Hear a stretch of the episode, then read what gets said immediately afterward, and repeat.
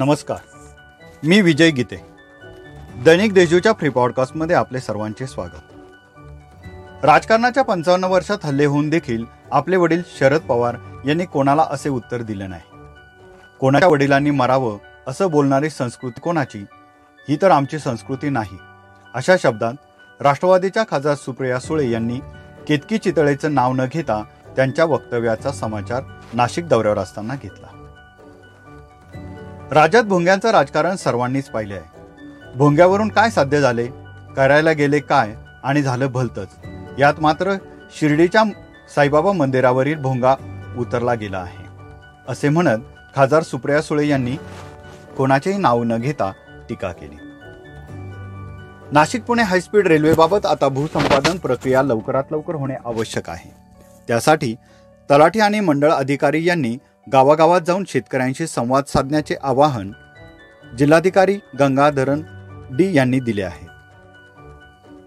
शनिवारी सुट्टीच्या दिवशीही जिल्हाधिकाऱ्यांनी काही गावांमध्ये जाऊन प्रस्तावित रेल्वे मार्गाची पाहणी केली त्यावेळी ते बोलत होते. आजच्या तरुण पिढीने मोबाईलचा अतिवापर टाळला पाहिजे.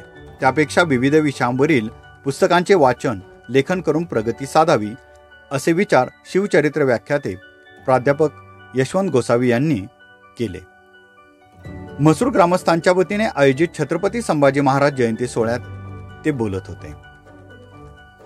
नाशिक महानगरपालिका निवडणुकीसाठी अंतिम प्रभाग रचना प्रसिद्ध करण्यात आली आहे. एकूण चौवेचाळीस प्रभाग रचनेवर दाखल झालेल्या दोनशे अकरा हरकतींपैकी दोनशे हरकती फेटाळण्यात आल्या असून अकरा हरकतींनुसार सात प्रभागांच्या प्रभाग रचनेत बदल करण्यात आले आहे त्यामुळे प्रभागांच्या लोकसंख्येत बदल झाला आहे.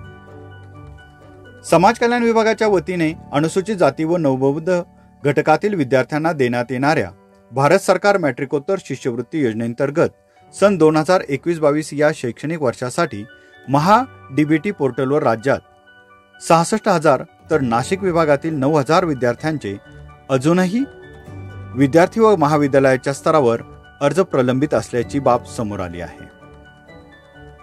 या होत्या आजच्या काही ठळक घडामोडी.